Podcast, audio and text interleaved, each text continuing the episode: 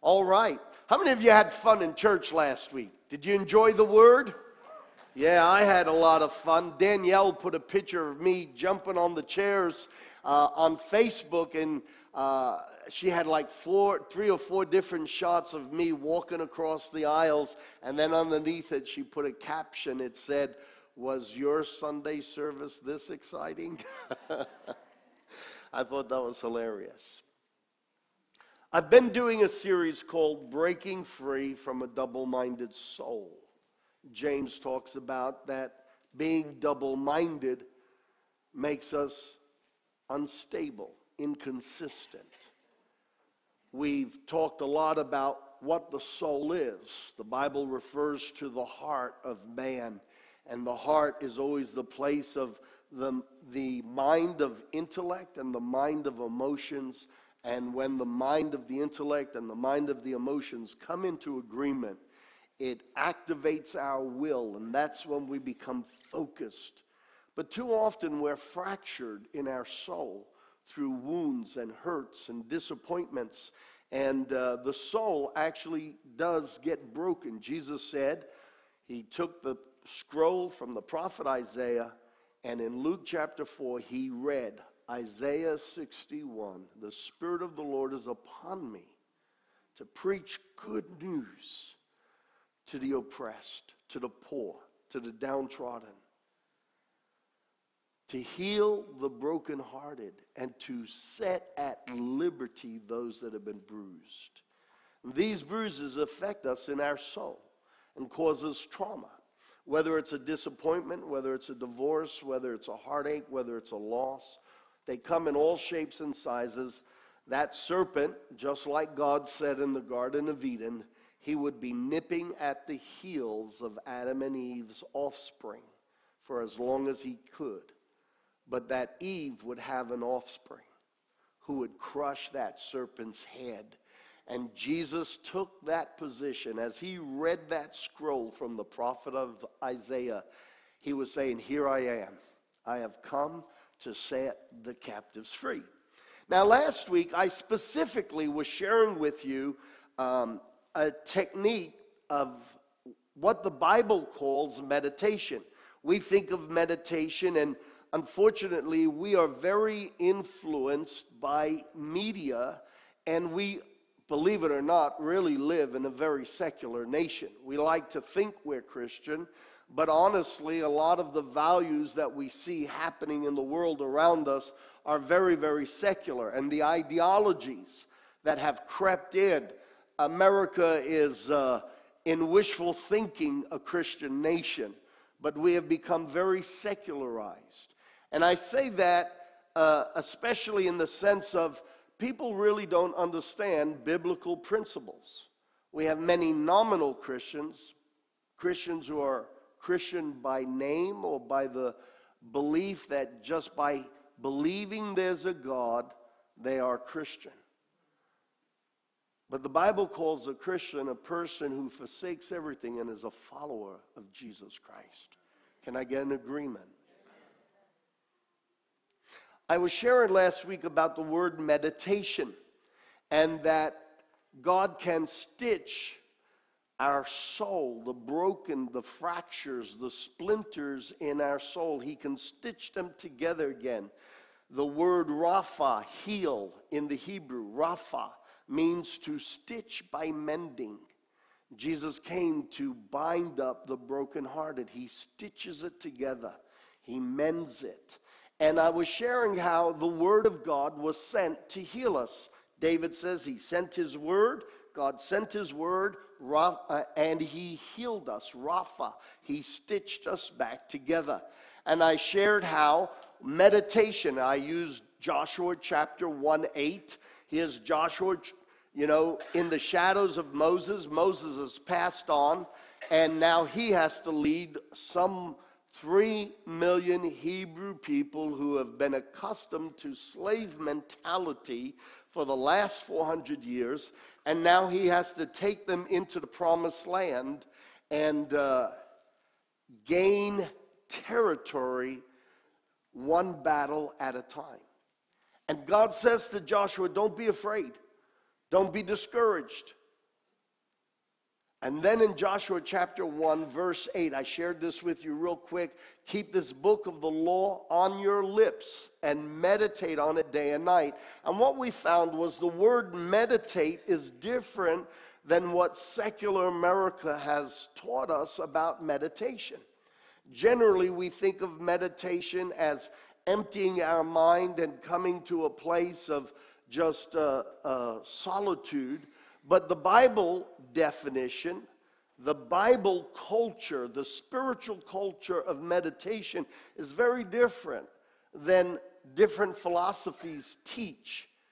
The word to meditate is to murmur in pleasure or in anger, to roar, to growl, to utter, to speak, to muse, to say to oneself in a thoughtful manner. And so God said to Joshua, I'm going to give you success, but if you're going to have success, you need to understand a principle of success. Take my word and all of my promises and everything that I taught that Moses wrote down, and I want you to put my word in your mouth. And I want you to repeat it over and over again. You see, in church, we grew up with the concept of Bible memorization. There's a difference between Bible me- memorization and meditating on the Word. According to this definition and another one that I shared with you last week, to meditate is to not just remember a scripture, but to verbalize it.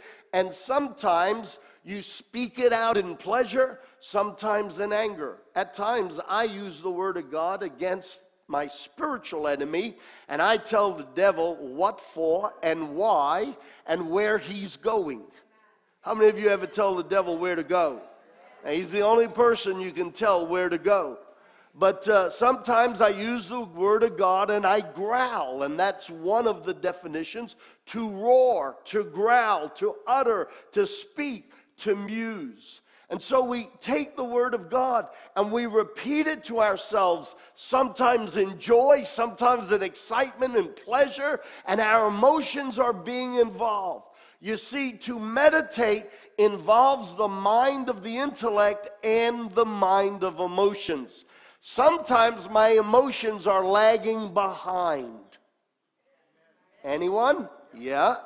And so my mind has to keep speaking to my soul with the Word of God until my emotions jump on board.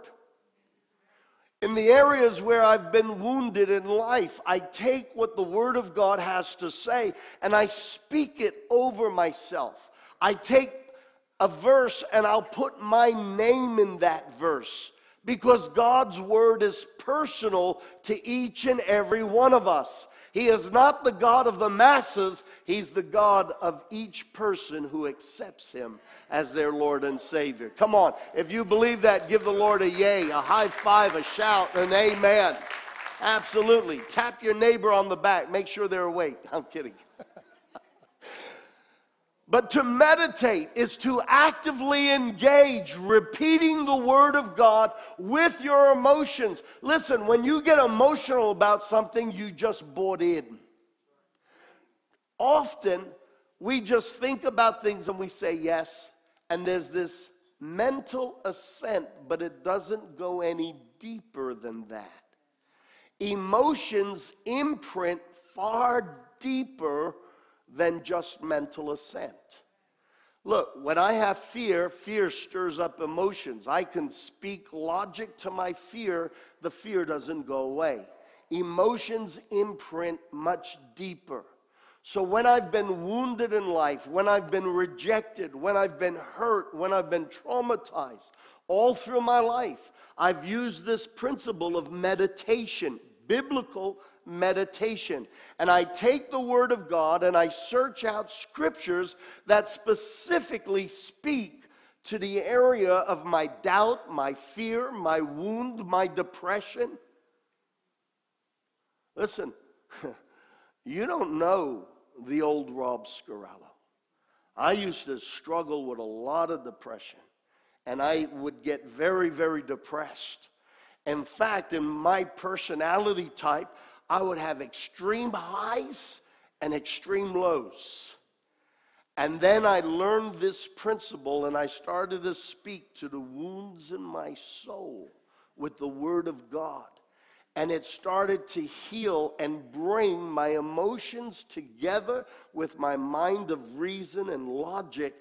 And God started to heal section by section, event after event, memory after memory. And it brought great stability to me. I was the prime classic example of a double minded person high highs, low lows. And it wasn't a little thing, it was a major part of my life. It defined me. But then I allowed the Word of God to define me. Hello? Don't let life define you. Don't let rejection define you. Don't let fear or brokenness define you. The enemy wants to define you by what he can do and what he has done to wound you. But God defines us by what he has done through Jesus Christ. Hallelujah. Come on, give the Lord a shout if you agree. Don't let the devil or the world define who you are. Eat the Word of God. Don't just memorize it, don't just have it in your electronic notepad. Memorize it, but then speak it to yourself. Speak it to yourself. Speak it with joy. When the occasion is right, speak it like a growl. The enemy comes to take some old territory back. That's when you got to growl and use the word of God. I, I, remember when I was a little kid, I had a puppy dog. This puppy dog loved me. I loved it. We had a beautiful relationship. Patches. Patches would be all over me, licking my face and everything, and follow me everywhere we went. And then one day, I brought her a nice, big, fat, juicy bone. And I put the bone in her plate, and she's eating away and gnawing at that bow, bone. And uh, she's gnawing, and all the meat was gone at the top, so I wanted to turn it so she could get the meat on the bottom. Suddenly, there was a demon inside the patches. Her fangs came out. I never did that again. But that's the point. You learn how to growl to the enemy, he'll think twice about coming back and messing with your meal. Absolutely. And so the word meditate is the word daga, to murmur in pleasure or anger, to roar, to growl, utter, speak, muse, to say to oneself in a thoughtful way. You need to do that with the word of God. We talk about, oh, yeah, I read Romans 8. Okay, it's good that you read it, but read it out loud. Put your name in there. There is therefore now no condemnation for Rob Scarallo because he is born again and washed in the blood of Jesus Christ. I will not let condemnation speak to me. You foul devil, you even try to talk to me in my sleep and make me feel guilty for things I haven't done. The Bible says there is no condemnation to Rob Scarallo because he is covered by the blood of Jesus Christ. That's how I read the word. It's not just a matter of learning the scripture and knowing it by heart, it's a matter of putting your name in it. If the word of God is in you, then your name is in that word. It was written for you. The blood of Jesus sealed every word for you. And so I put my name in the word and I start reading that scripture and I talk about me. That's meditation. That is the biblical definition of meditation. Many Christians don't understand that. They've never been taught that. We have actually been very secularized, and we need to dig deeper into God's Word. Last week, I read another a scripture from Psalm 119, uh, verses, I think it was verse 11 uh, and David says, I meditate on your word, and it was a different Hebrew word. And the word was siach. Can we have that up on the screen? Siach. And by implication, it too means to converse with oneself aloud, to utter, to declare, to muse, to pray, to talk. You see, I take scriptures and I pray it. I pray scriptures over myself. I say things like, Father, I'm about to face such and such a situation, but I will not be afraid. You haven't given me a spirit of, of fear. You've given me a spirit of power and of love and of a sound mind. The old Rob Scarallo used to be afraid, but I will not fear because you are my God, and every breath I take is in your hands. The beginning of my day is in your hands, and the end of my day is in your hands. What shall I fear? I will not fear man, and I will not fear demons, because I am bought with the blood of Jesus Christ, and my Savior is bigger and greater, and he will defend me on every turn. The Lord is my shepherd. I don't need anything, and I will not be afraid. You see, I pray like that over myself. I take scripture. It's a type of, or it is biblical meditation. And so, this is what God told Joshua to do.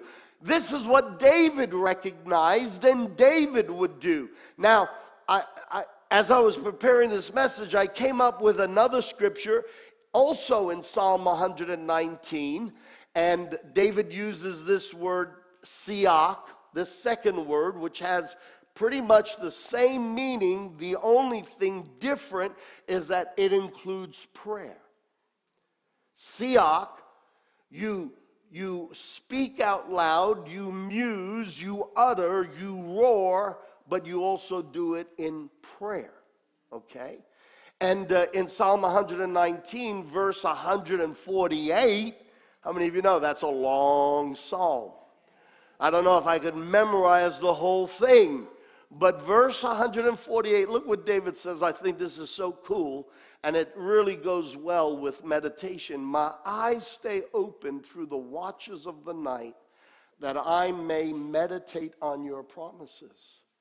Now, when you understand this word, siach, what David is saying is, I take the promises of God and I speak them out loud. And sometimes I speak it in pleasure and I get emotional and excited. And sometimes I speak the promises of God to my enemy when he's trying to mess with my head or mess with my circumstances. And I growl the word of God at the enemy. Sometimes I roar like I'm a king. I speak the promises of God over Rob Scarallo and I say, Rob, do you understand today? You are not just born again, you are a co heir with Jesus Christ. Hallelujah. You see, I use the word in a meditative state, meditation being the scriptural definition of meditation and I feed my soul. I encourage my soul. And it starts to heal me and bring me back to a place of wholeness. Are you with me, church? All right. So, there are three things I want you to understand. Number one, every mention of the word meditate or meditation in the Old Testament, and it's mentioned 18 times, is either daga or siach. Every reference to the word meditation. Uh, why would I bother repeating that to you or breaking it down in a different format here? I want you to understand that the biblical, scriptural, cultural concept of meditation is not to sit there on your couch Hmm. No, it's to actively engage the Word of God so that it stirs your emotions. There are so many things that we give mental assent to, but we're never really engaged until our emotions come on board. God understands this. He's the one who wired us. Jordan, He knows the circuitry that He put inside of us. And that's why he says, Look, this is what meditation is. Joshua, I understand you could be shaken in your boots. You got to fill Moses' shoes. And Moses had a hard time with these people. Now you have to take them to war. Here's the key to success understand me, trust me, Joshua. Get my word and speak it to yourself. Fill your mind with it. Repeat the promises that I have made to Moses. Speak them over yourself as if you are Moses. Because what I wrote to Moses, I wrote to all of Israel. Joshua, I am with you. I am for you. And everywhere you put your foot, I will give you victory. So I can imagine here's Joshua getting ready to stand in the gap of Moses, who's gone on to be with God. And he's about to lead the people in a battle. I would say that for a week before, Joshua would have been saying, I can do this because the Lord God, He is my strength. He's the one who called us out of Egypt. He's the one who said that you are the descendants of Abraham. And because of Abraham, I will cause you to be a great and mighty nation. We are not a people of slavery. We are a great and mighty nation. God is with us and He will fight every battle. I'm not just Joshua. Joshua, I am an heir of heaven, and God is with me, behind me, in me, and in front of Hallelujah. Joshua meditated on the Word of God. He spoke the Word. He spoke excitement into his soul. He spoke belief and faith into his soul. And it made him more than enough to conquer the challenges that were in front of him. So I want you to understand that every mention of the word meditate or meditation, if you were to go through the Strong's Concordance and look up the Hebrew, every one of those mentions are one of these two Hebrew words or an immediate derivative of one of those words. Secondly, we need to understand this is a, the spiritual context of meditation. This is biblical, this is scriptural. This is what God means by meditation. Look, why am I laboring this? Because there's a huge difference between you knowing the scripture and you owning the scriptures. There is a huge difference. Listen, I, I must have easy 15 different Bibles in my house, from translations to different types of commentaries added to them. My house isn't any safer because I have 15 Bibles in it. My house is safe and my house is blessed and I am protected because the Bible that is in me, the Bible that comes out of my mouth, the Bible that I get excited about. Listen, you think I preach here on Sunday? Uh uh-uh. uh. i am preaching in my head, a choir of one every day of the week. You don't think the devil talks to me in my sleep? Sometimes I wake up and there's this sense of guilt on me, and I think, wait a minute, I have nothing to feel guilty about. A, I haven't done anything wrong. I've been walking righteous before the Lord. But secondly, He is my righteousness. How dare the enemy try to put this yuck feeling on me from the beginning of the day?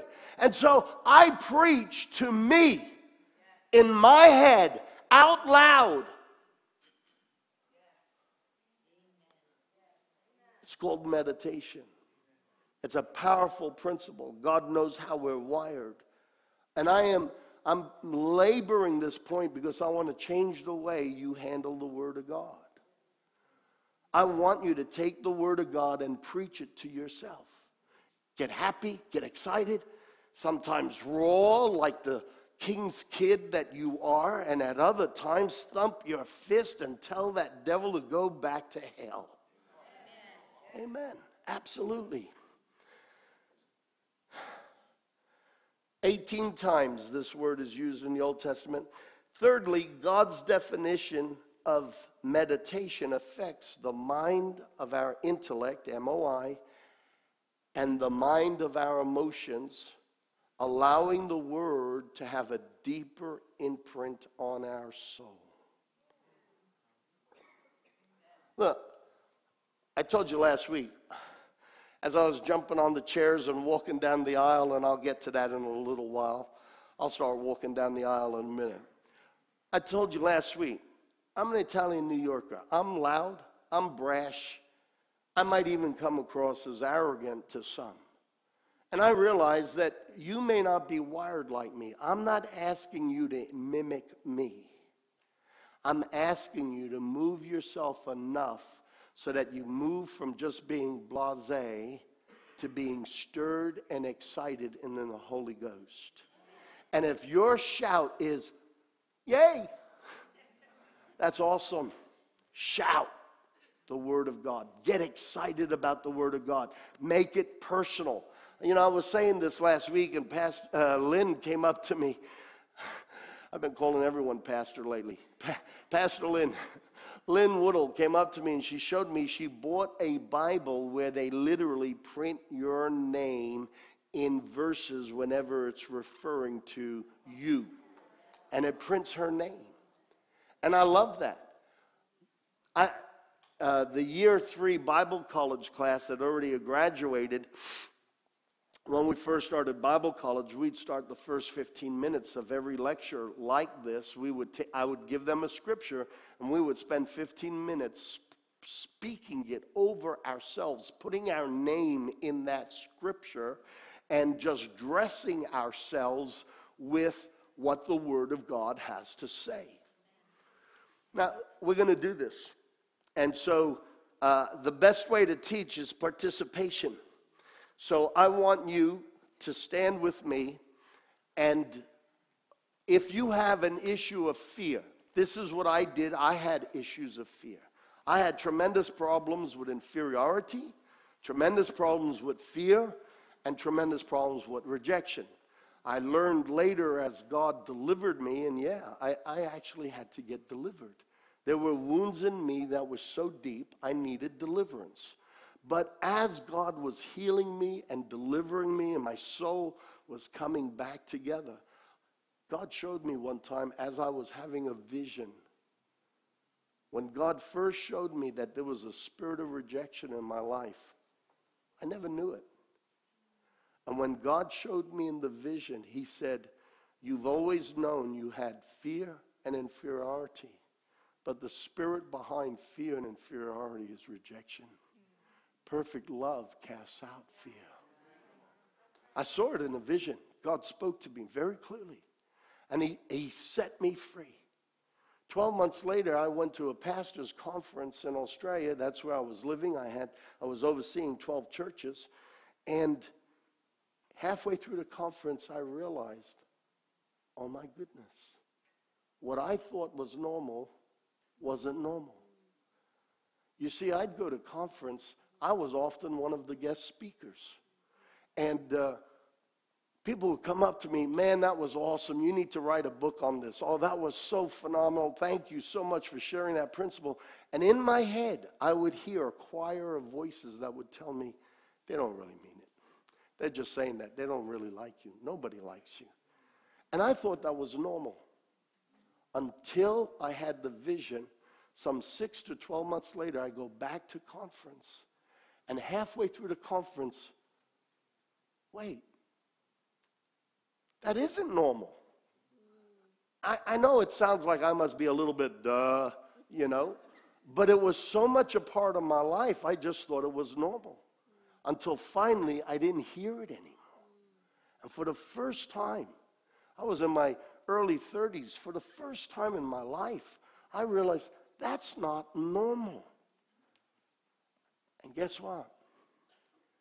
I hardly ever hear it. And when I do hear it now, I growl. if you know what I mean. Amen. Amen. By the way, the sermon title is Pulling Down the Strongholds and the Fractures. I'm going to put up a couple of scriptures that relate to fear, and we're going to practice just like we did last week. I know we did it last week, but this principle is so important. I love your mustache. That is really cool. I like that. I can't, I can't grow it. Mine is too thin. Yeah. Maybe I could take some. When you shave next time, save it and I'll glue it on. That's really cool. Listen, we did some of this last week, but it is so important that we understand this principle because it's not commonly taught. People don't understand this. And I promise you, I guarantee you, I am telling you by the Lord Himself, His word will heal you. His word will heal you. If you struggle with anxiety, you struggle with fear, you struggle with depression, listen, the answer isn't in a bottle. I'm not telling you to just instantly throw that away, but as your faith starts to grow and as you start to do this, there is more power in the Word of God than there is in a prescription. Absolutely. And if you are on prescriptions, please, I am not trying to condemn you. That's another devil. Tell him to shut up. If it's helping you right now, that's awesome. I want to give you things that will help you so that you won't even be dependent on that. Everybody with me? There's no condemnation. Amen. Absolutely. So we have some scriptures. Can I have the fear scriptures up there? Isaiah 41, verse 10. So do not fear, for I am with you. Do not be dismayed or alarmed or discouraged or shocked or rocked, for I am your God. I will strengthen you and I will help you and I will uphold you with my righteous right hand. Listen, if you struggle with anxiety, you need to understand this scripture. Because if mentally and emotionally you grab hold of that and that becomes a reality in your emotions, anxiety has no reason to remain because suddenly someone bigger than all of your worries is backing you. Absolutely. Absolutely. So, uh, and guys, will we be able to put all three scriptures at the same time? You think we could do that? So, for example, with this scripture, before you do it while you're thinking about it, this is what I do. Rob Scarallo, what do you got to be afraid about? For the Lord your God, the one who created this massive universe, said that He is with me. Don't dismay. He is your God personally. He knows you, He knows every hair on your head. Rob Scarallo, don't be afraid. Don't be filled with anxiety because the God who knows how many hairs on your head said that He will strengthen you, He will help you, He will deliver you, He will take you out of the fiery furnace. Man, He will go to bat for you. Rob Scarallo, your God is for you and He loves you and He is bigger and better than anything that hell can dish up. Hallelujah. You see, more people would read the Word of God if they read it like that to themselves. You can't read the Word of God like that and then say, oh, it's boring. You kidding? All of a sudden, I'm the main character in every adventure. Good preaching, Pastor Rolf. That's how you're supposed to read God's word. Excuse me. We, we, we don't want to hear any cracks this week, right? We had to replace the base of one of the seats. Ryan jumped on it. He's been getting too heavy. Father, forgive me, I just sinned. All right, so that's how I would pray that. So I want you right now, because the best way to learn is to immediately put it into action. You see, voices will say, You can't say that. That's arrogant. You can't talk like that. Tell it to shut up right now. Tell that voice to shut up. You are putting God's words in your mouth. What a sweet taste of victory that is. So I want you to put your name in that. Don't worry about the person next to you, person in front of you, the person behind you. And I want you to adapt that verse and clothe yourself with it. Are you ready? One, two, three. Rob Scarallo, I will not be afraid. God Himself is with me. I won't be afraid. I won't be nervous. I have no reason to be anxious because the God of heaven is my strength. The God of heaven is my helper. He actually promised, He said, I will uphold you with my right hand.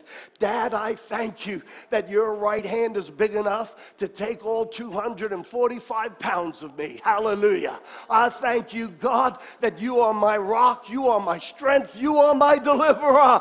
I thank you, God, that whenever the enemy comes at me, he's got to get through you before he can get to me. Hallelujah. My God is with me, my God is for me. My God is my deliverer. What can I ever be afraid of when God is for me? You see, you start praying like that, you're preaching to yourself.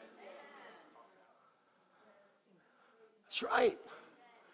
Immediately, that last sentence, I said, I started thinking of another scripture. My mind then went to another one that is stored up inside me. If God is for me, who, who, who? You devil? If God is for me, you're going to be against me? That's a joke. My Father is bigger and stronger and better, and He loves me as if I was His little lamb. Amen. Amen. So, can we get all three up there? Can you see them? Uh, is it too far away? You could see them? Okay, so the next one God hasn't given me a spirit of fear, but of power, of love, and a sound mind. Man, I love this. This scripture, it, it gave me a backbone. This scripture healed me. I'd say it all the time God, I thank you. You haven't given me a spirit of fear. Uh uh-uh. uh. i have been born again, not of a spirit of fear. I've been born again of your Holy Spirit, and your Holy Spirit isn't a scaredy cat. I thank you, God. You didn't give me a spirit of fear. The devil tries to, but what you gave me is a spirit of power and of love and a sound mind. You have given me ability, you have given me strength. You have given me supernatural power. And I thank you, God. I am not double minded anymore. I have a sound mind, and it is healed, and it is focused, and it is strong.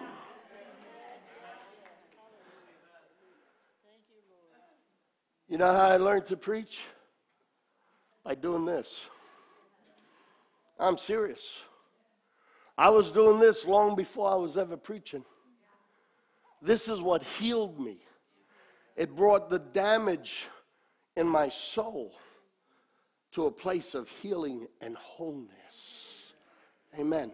So, you have three scriptures. John 1 John 4:18 there is no fear in love. Perfect love drives out fear. Dad, you, you love me so much. Look, I don't understand why you love me so much, but I am convinced you love me so much. I am so convinced I have nothing to be afraid of. You saved me when I was a sinner. So when I fall on my face as your son, you're not going to kick me out the back door. If you were willing to save me when I was a sinner, how much more you love me as a son. Your perfect love has no strings attached. And because of your perfect love, how can I be afraid? I am not afraid. I will not be afraid. Devil, you're a hoax. You're a liar. You're nothing. My God is everything, and I am covered in His love. His love surrounds me, His love keeps me, and His love protects me. I am not afraid. You see, when emotionally you sign on, it imprints deeper. Far more powerful than just memorizing the Lord is my shepherd, I shall not want. He maketh me lie down by green pastures. Memorize scripture, but meditate scripture. That's when it becomes personal ownership And I'm telling you, the Word of God will always draw the Spirit of God. Listen, the Holy Spirit cannot be where the Word of God isn't. If the Word of God is there, the Holy Spirit will automatically be there. In the beginning, God said the Holy Spirit was there. When the Word of God is in your mouth, the Holy Spirit will be there. And He'll start bringing the healing and the confidence and the deliverance. So let's practice these three scriptures. Everyone, just in any order you want, just quickly try it. I want to get this into your, your habit. I want to get it into your knowing. Come on, here we go. I thank you, God, that there is no fear in love, and there's no greater love than your love. Your love is perfect, and therefore I will not be afraid. afraid? You didn't give me a spirit of fear in the first place. That devil gave it to me when I was a kid. And I thank you, God, that you didn't give me a spirit of fear. You gave me the Holy Ghost, and He comes with dunamis. He comes with power. He comes with deliverance. I thank you, God. I have a sound mind. I have a more sound mind than I've ever had in my whole life, and I have supernatural power backing me. Fear, I am not afraid. In Jesus' name, go back to hell because this is not your territory. Amen. Amen. And see, whatever our wound is, there are scriptures to speak to that wound. Search them out. Search them out. If you need to see one of the pastors, they'll sit down with you and find scriptures so that you could pray like this. But if we give you scriptures and then you don't do this, doesn't do anything.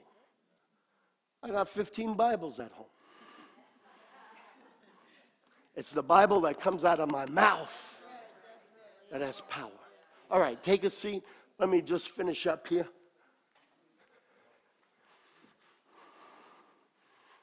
Are you enjoying this? Why is this principle so important, this principle of meditation? To really take this another level deeper, to understand why the principle of meditation is so important, we need to understand strongholds. Now, I'm going to share something with you in this next quick portion that's really amazing. You want to get this. So I'm going to cram it in. To understand why the principle of meditation is so important, we need to understand strongholds. The Bible talks about strongholds. So let me give you a secular picture, something our natural minds can relate to. In World War II, it was a mess. Nation literally against nation. Demons were filling the minds of evil filled, crazed men the slaughter of innocent lives and not innocent lives was atrocious. The deadliest, the most gruesome, the bloodiest, the most costly in terms of lives and resources, the most costly battle was the Battle of Stalingrad. You see, Hitler had come up with this notion that they were of the Aryan race and they, as a people, were superior to everyone else. And they were outgrowing Germany. They needed more resources. And so he looked across the map and saw the Soviet Union made up of all of these uh, nations banded together by an ideology, the largest expanse of territory anywhere on the earth, and a phenomenal amount of resources from agriculture to mining uh, iron and aluminum and all of these things together with oil. And so Hitler's goal was to conquer the Soviet Union and make a great expanse for the Aryan race. So Stalingrad was one of his major goals because he realized that whoever controlled Stalingrad controlled the oil fields of Russia. And so he never expected England to go to war against them. He never expected America to finally come on board. So it diverted some of his attentions and strategy. As the war was waging on, he became more and more desperate to get hold of the resources in the Soviet Union. And so he started to advance his troops into Russia and he started pulling troops from other fronts, weakening those areas where uh, he had territory because he knew Stalingrad was the place that if he took hold of it, he had access to all the oil, and then he could start to strengthen himself from there and spread out again. And so uh, the Battle of Stalingrad took place from uh, August the 23rd, 1942, to February the 2nd, 1943. And the, the Germans fought the Russians. Uh, it was a deadly, costly battle. They say there were over 2 million casualties in that battle alone. They say that it was the bloodiest battle and the most costly battle ever fought in human history. So here's the Germans, they're struggling as they're trying to take this city. The Russians are holding on for dear life. And Hitler starts bringing troops from other fronts, weakening those areas. But Stalingrad was an important place to take. They took it. They only took it for a short time. And uh, when he took it, he said, Now let's fortify Stalingrad. So he kept bringing in troops so that they would not lose this area of control because this area gave them access in power to the rest of Russia. The Soviets didn't give up, they continued to fight, and they went on fighting for five months, one week, and three days until finally the Russian soldiers exhausted the Germans and they won the city of Stalingrad back. You see, a stronghold is a place where the enemy looks to invade an area of weakness or weak point in our lives. And once he conquers it, he will make it a stronghold to prevent us from taking it back. Everybody understand?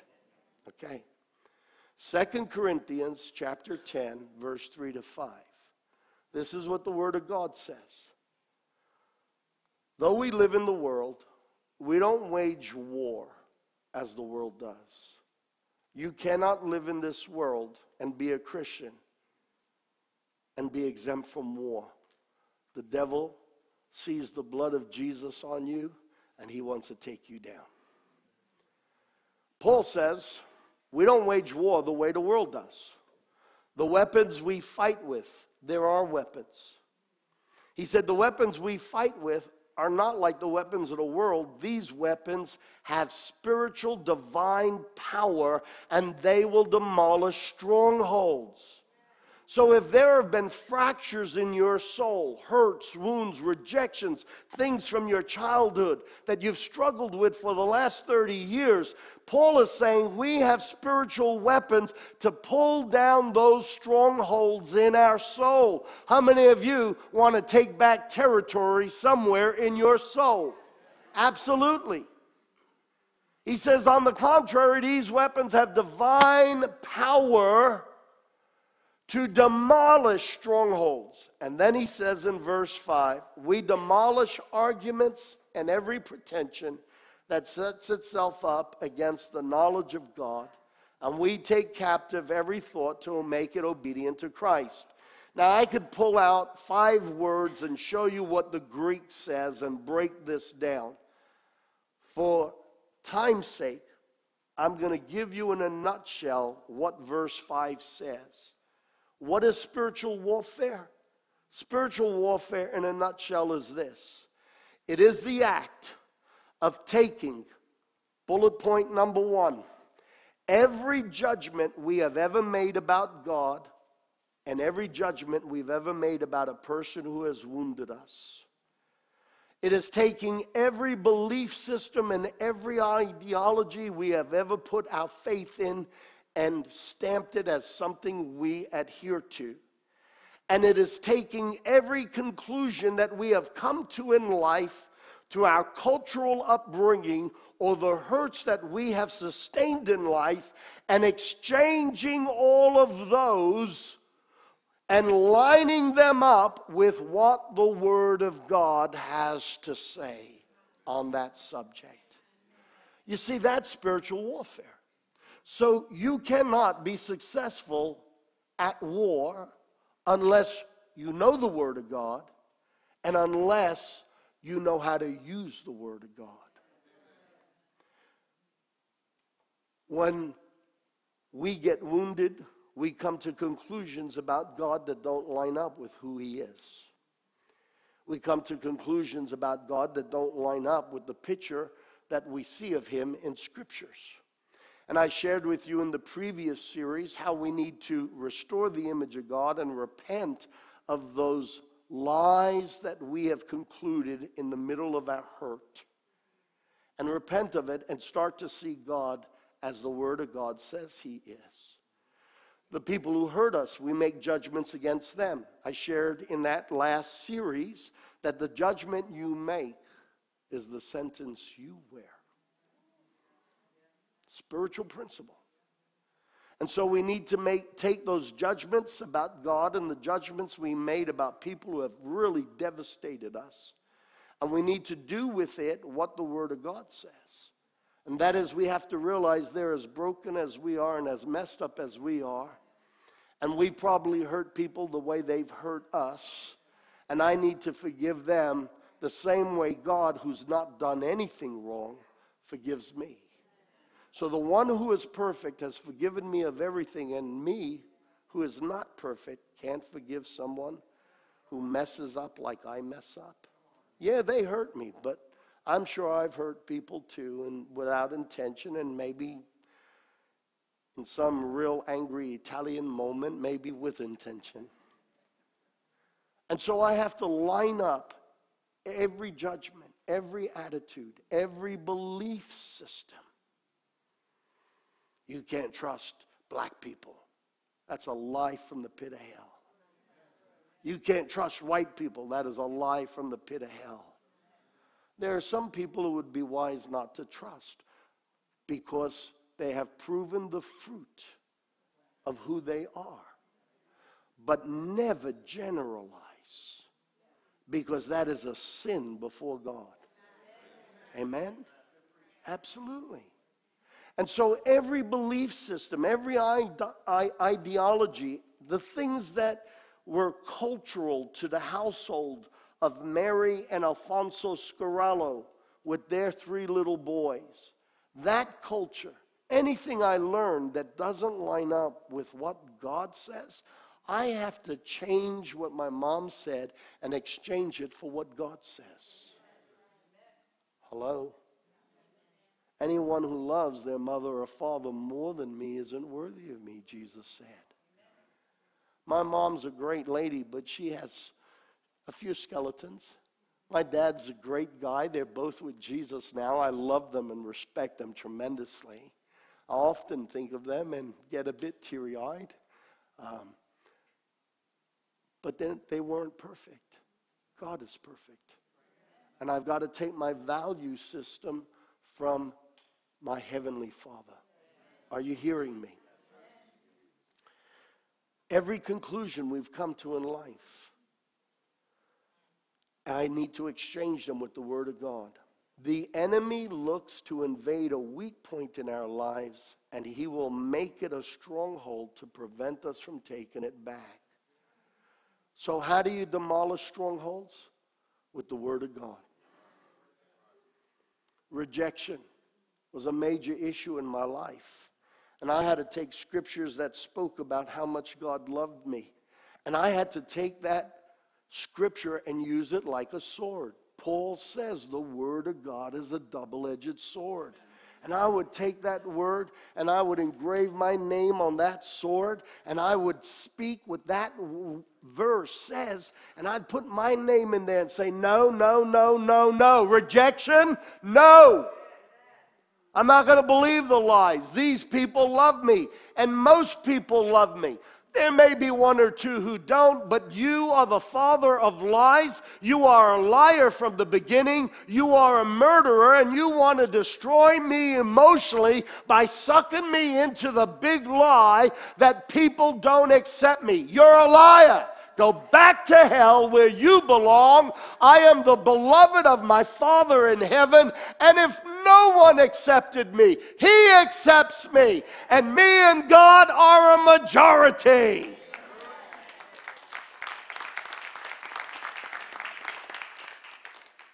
Now, I really believe that. I've gotten healed to such a point where if there are people here who don't like me or somewhere online that don't like me, they're the minority. because the Word of God has healed me. And so I take the Word and I use it as a weapon to fight a stronghold. A stronghold is where the enemy lives, church.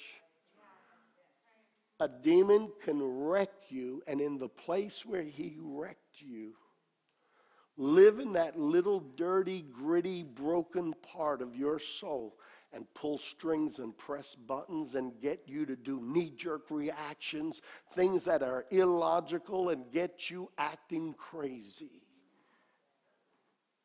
Doing things you don't want to do. He's not your master, and he's going down because Jesus already faced him and Jesus already defeated him. And since Jesus is the Word of God who became flesh, I'm going to take the Word of God and put it in my flesh. And I'm going to let it come out of my mouth. And I'm doing battle with that stronghold. I am taking my life back in Jesus' name. Yeah. Very important. Very important. So I got to move quickly here, and I'll just round this out. Uh, in Luke 11 24, Jesus was casting out demons, and the religious people who uh, they had a few problems. They started accusing Jesus. They said he's casting out demons because he's Beelzebub himself. And quite a bit of banter went on amongst them. And in Luke 11 24, Jesus makes a statement.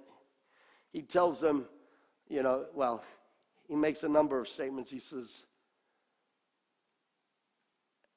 If I cast out demons by the finger of God, the kingdom of God has come upon you. He turns to the crowd and he's talking to the crowds and he says this When an impure spirit comes out of a person, it goes through arid places seeking rest and doesn't find it. Then he says, I will return to the house I left. When it arrives, it finds the house swept clean and put in order. Then it goes and takes seven other spirits more wicked than itself, and they go in and live there. And the final condition of that person is worse than the first. And Jesus doesn't elaborate any further. And I remember looking at this years ago and thinking, God, Is it better if people don't get delivered? What's the story here? And so quickly, the Holy Spirit said to me, Look at it. The house is now swept clean and put back in order, but it's empty. When the enemy gets cast out of a stronghold in your emotions, it's swept clean and it's back in order but you've got to fill it with the Word of God. You see, David says in Psalm 119, verse 11, he says, I have hidden your word in my heart. I've hidden your word in my soul. And this is what I mean about going back to the Hebrew going back to the Greek. Okay, I hid it. Here it is. I'm hiding it in here. No, in the Hebrew, this word hidden is the word tsaphan, and it means to hoard, to reserve, and to treasure up. David is saying, I took your word and I hoarded it into my soul.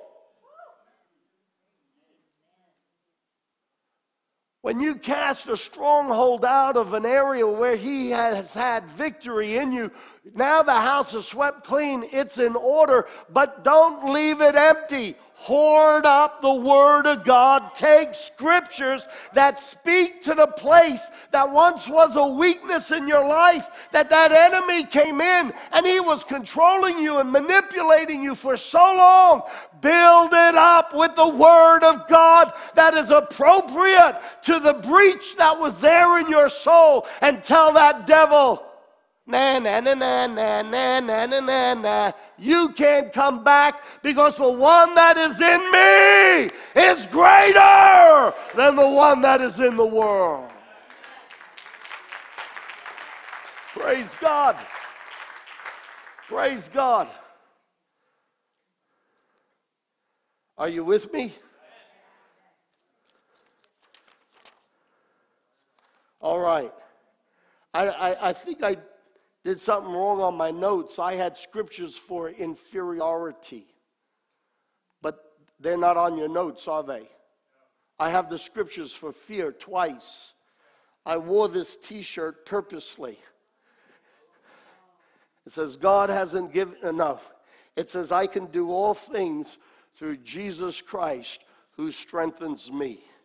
The other scripture, I think, is Ephesians chapter 3, verse 20. God will do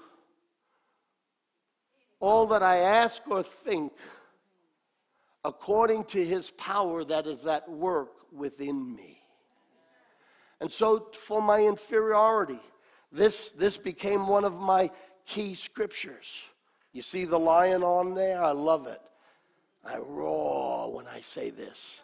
I can do all things through Jesus Christ who lives in me. I am born again, not in the manner of the first Adam. I am born again into the last Adam. The same way I used to look and act like the first Adam and I was bound by sin. I am redeemed. I am set free. I am not a descendant of the first Adam. I am born again by the blood of Jesus. And the last Adam is who has modeled me and given me his DNA. I can do all things through Jesus Christ who lives in me and lives through me.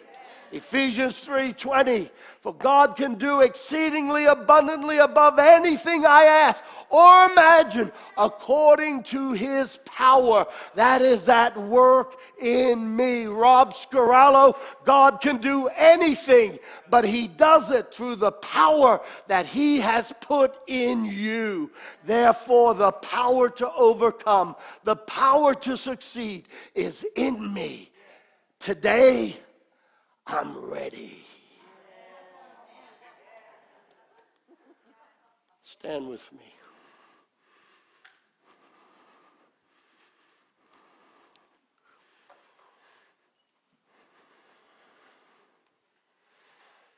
You notice somehow I deleted the wrong scriptures on my notes, but it didn't matter because the scripture's in me. This is my testimony. How did I get delivered? How did I get healed? How did I change? I was such a scaredy cat. My mother didn't want to stay home alone with me at night because I would get her afraid. And that spirit of fear that was around me would fill the house, and she would be afraid. She didn't like staying home alone with me. That's how much fear was in me inferiority, rejection. I am a different person.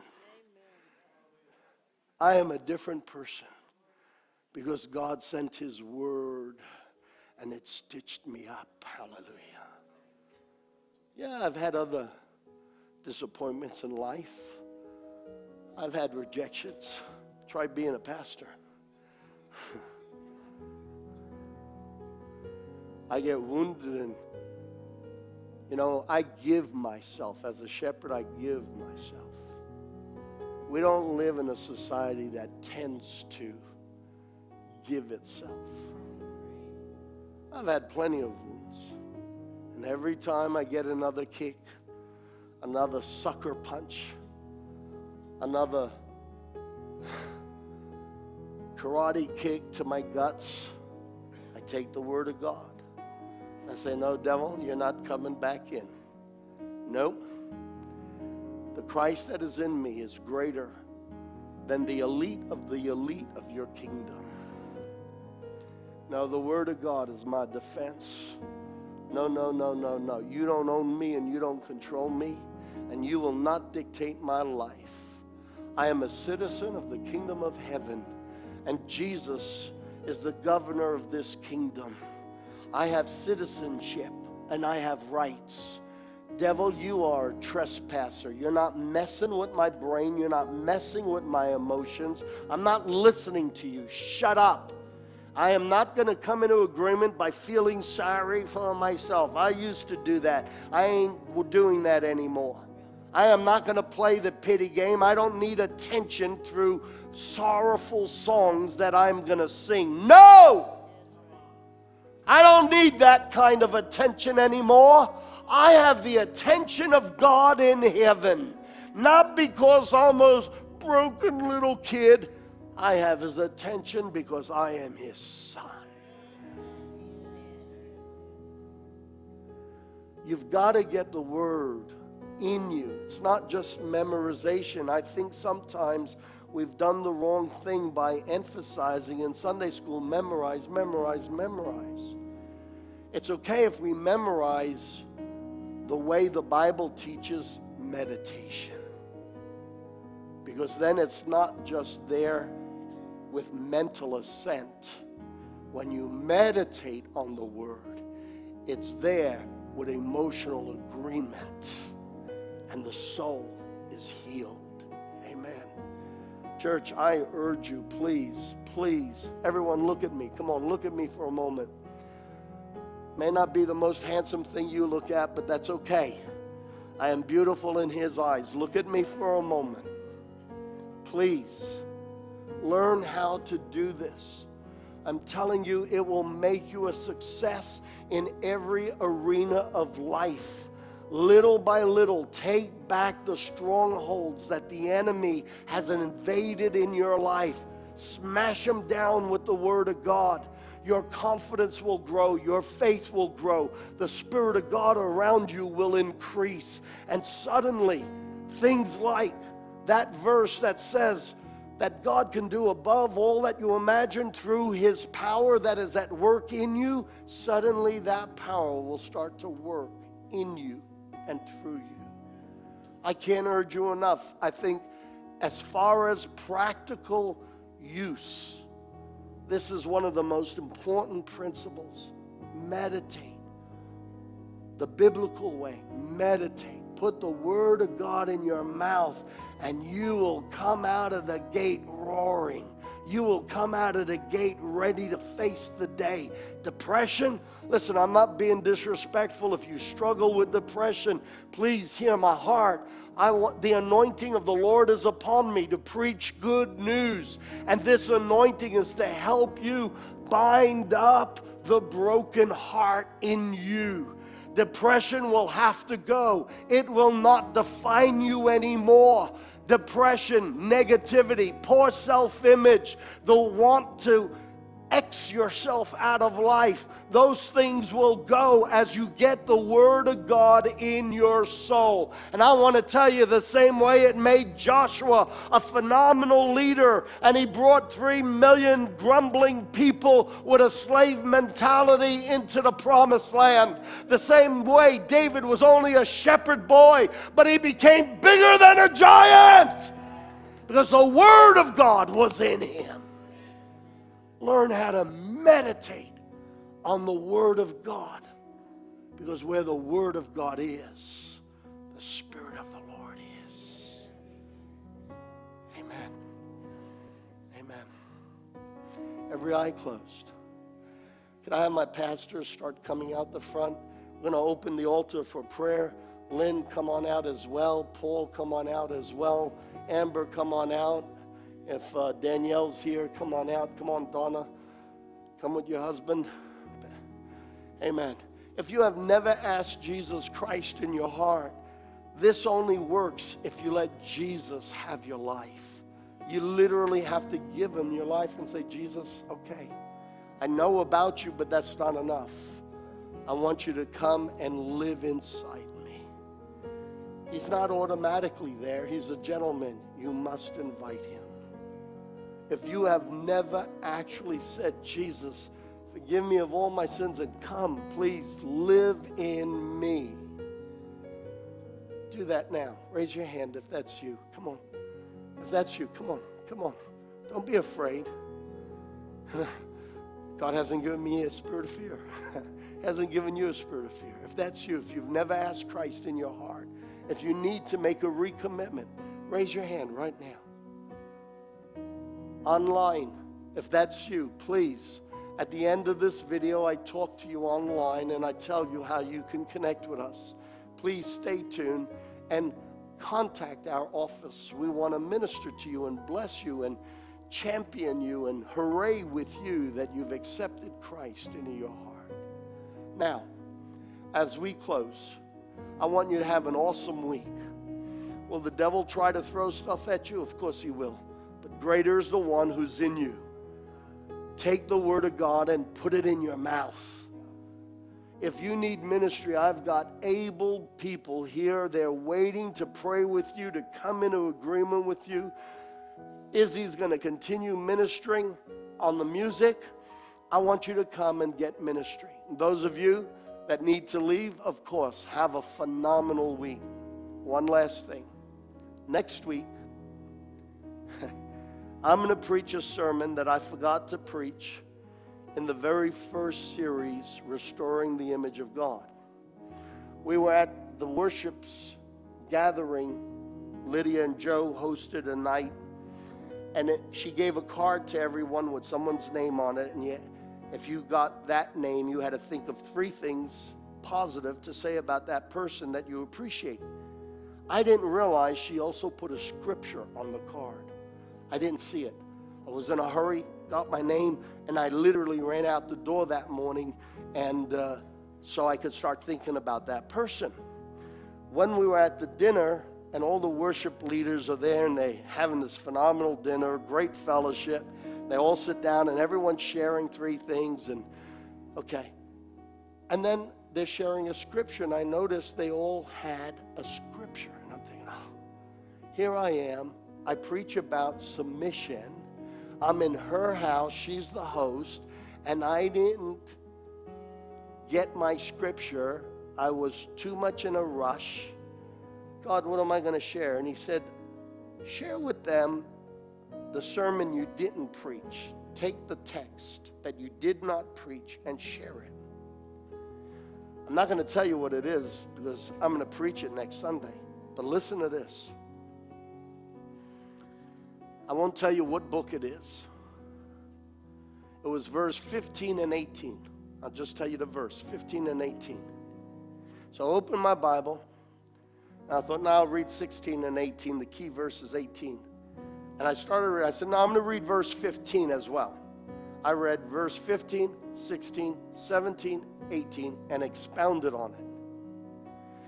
And I apologized that I wasn't submissive in that by negligence, I didn't see she had given me a scripture. I believe you can't be an authority unless you know how to be under authority.